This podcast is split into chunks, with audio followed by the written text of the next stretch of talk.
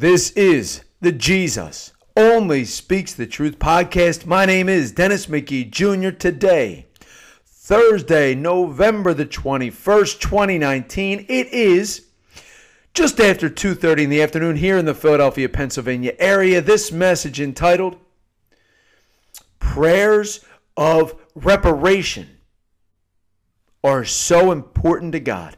Prayers of reparation are so important to God. Amen. well, first of all, I want you to realize this the ultimate prayer of reparation is the holy sacrifice of the Mass. Right? That, that's, what's, that, that's what's occurring, is in effect the offering. Not in effect, it's, it's happening. The offering of the body, blood, soul, and divinity of Jesus to God the Father in atonement for our sins and those of the whole world so that we can receive mercy and blessings and graces and generosity. Amen. Now, somewhere in this diary, I remember reading where Jesus says that. Our Lord says how important prayers of reparation are. And I would say, in my journey of faith, specifically over the last seven or eight years, that has been the highlight of the journey. One of the many highlights, I should say, to be clear, is the understanding of the importance and the power of prayers of reparation. And that tends to be one of the treasures of our Catholic faith. I want you to hear this. I'm going to take this from the Diary of Divine Mercy.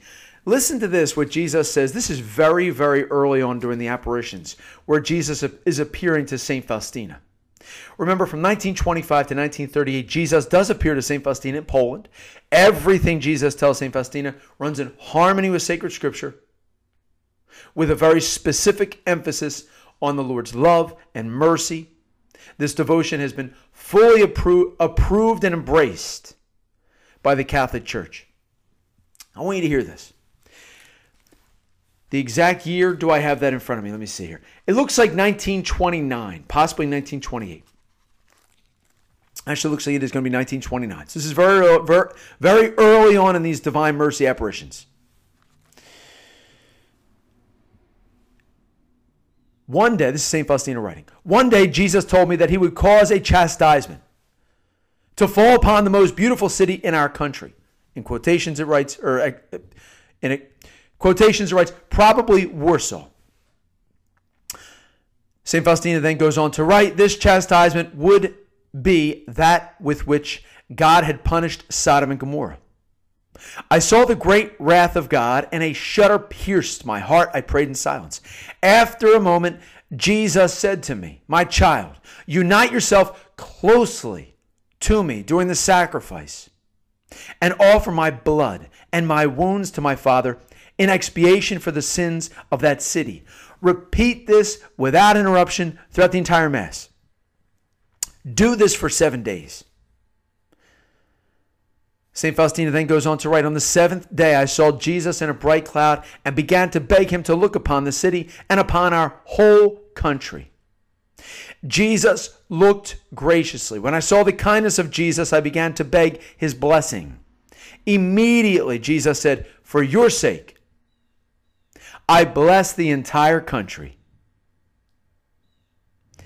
And he made a big sign of the cross over our country, seeing the goodness of God. A great joy filled my soul. Amen. I wanted to read that because we see, we see here the power of this, this prayer of atonement, these prayers of reparation. Again, this is something very specific, very, a treasure of the Catholic Church. And there is so much power in prayers of reparation and prayers of atonement. That's what the chaplet of the Divine Mercy is. It is a prayer of atonement. I talk a lot about the Holy Face devotion. Jesus refers to that devotion as the work of reparation.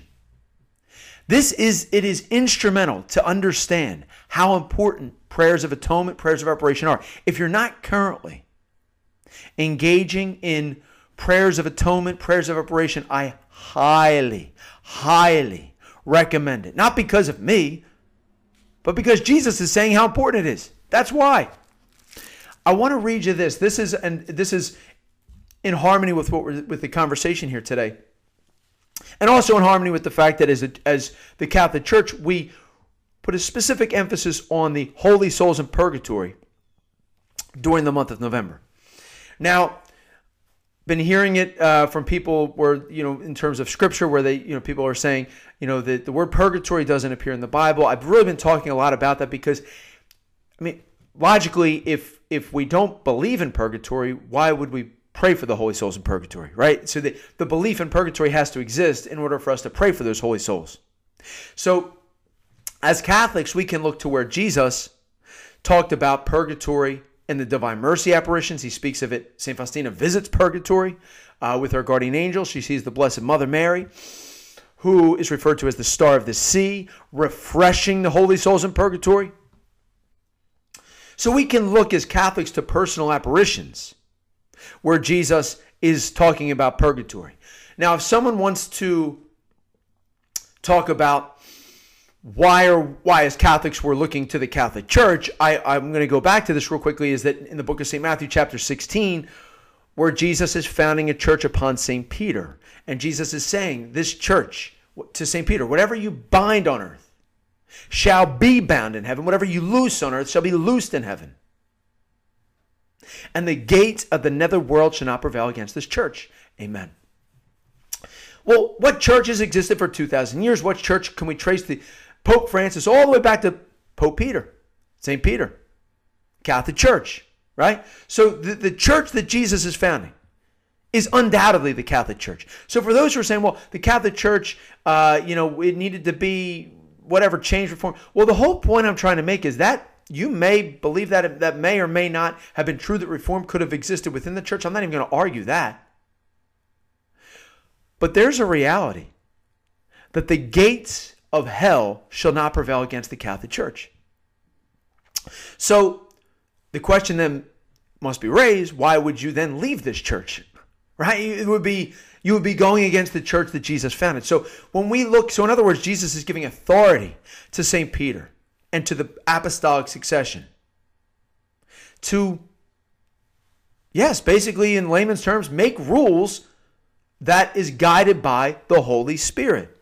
Where am I saying that? In the Last Supper, the book of St. John. Jesus is saying he's going to give the Holy Spirit to guide, to guide us in our times, so to speak. The exact words are not in front of me, but you understand what I'm, what I'm saying. So when we look to the church, we're looking to the church that Jesus founded. So, but in a very specific way, and this is the one that I've talked to people and they've basically conceded, yeah, you've got a great point there. Book of St. Matthew, chapter 5, verses 23 to 26. It's the Sermon on the Mount. Jesus is talking about a prison where souls, where souls go that are not ready for heaven. And they're not going to get out of this prison until they paid the last penny. So I've asked a question. All right, well, I can see the word, I don't see the word purgatory in the Bible. But what is this prison that Jesus is speaking of? People don't know how to answer that question.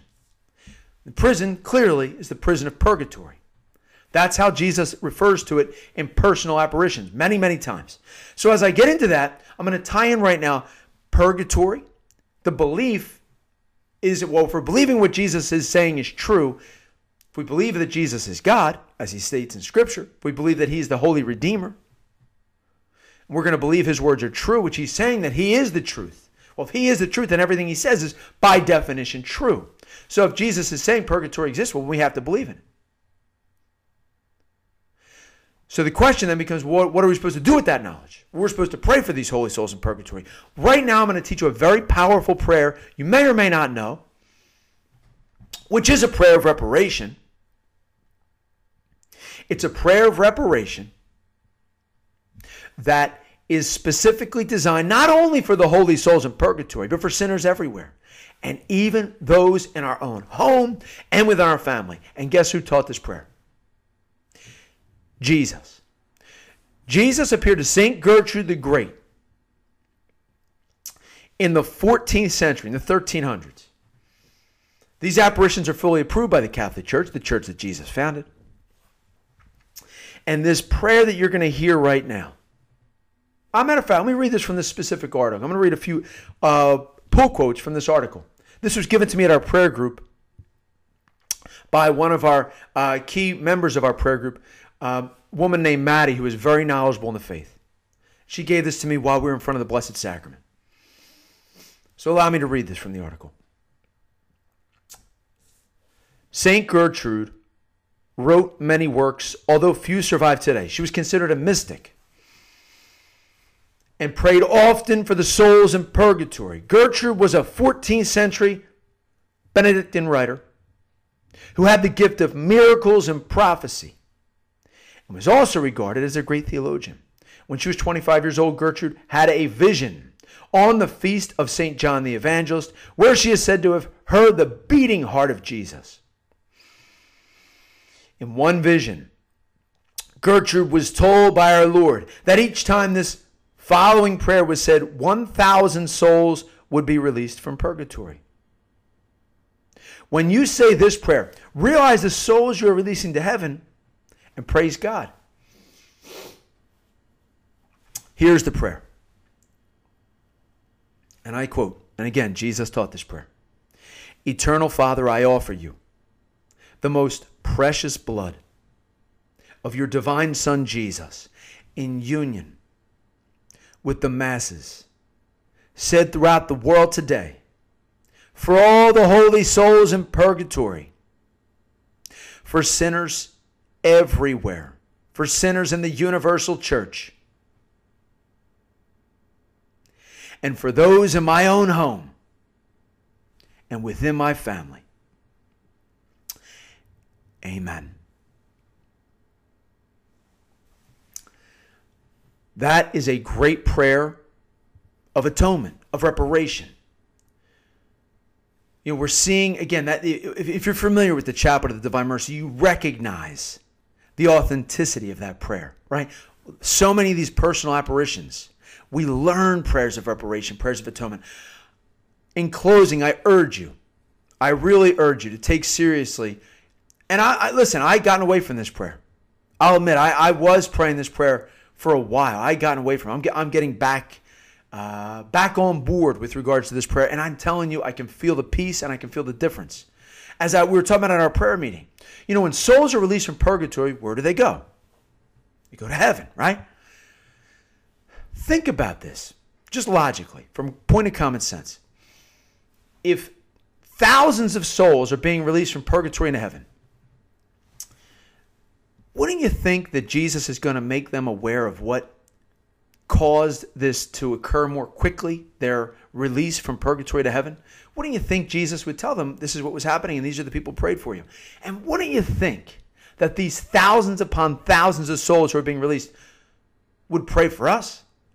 Would come to our aid if if if if they are able or but obviously would pray for us. I mean they would in a simple way, wouldn't you think they would help us out? Wouldn't you think they would want to help their family members out? So, in a great and powerful way, we're actually, you're really improving the world with this prayer. So, prayers of reparation are so important to God. My name is Dennis McGee Jr. Thank you for listening, supporting, and sharing the Jesus only Speaks the Truth podcast.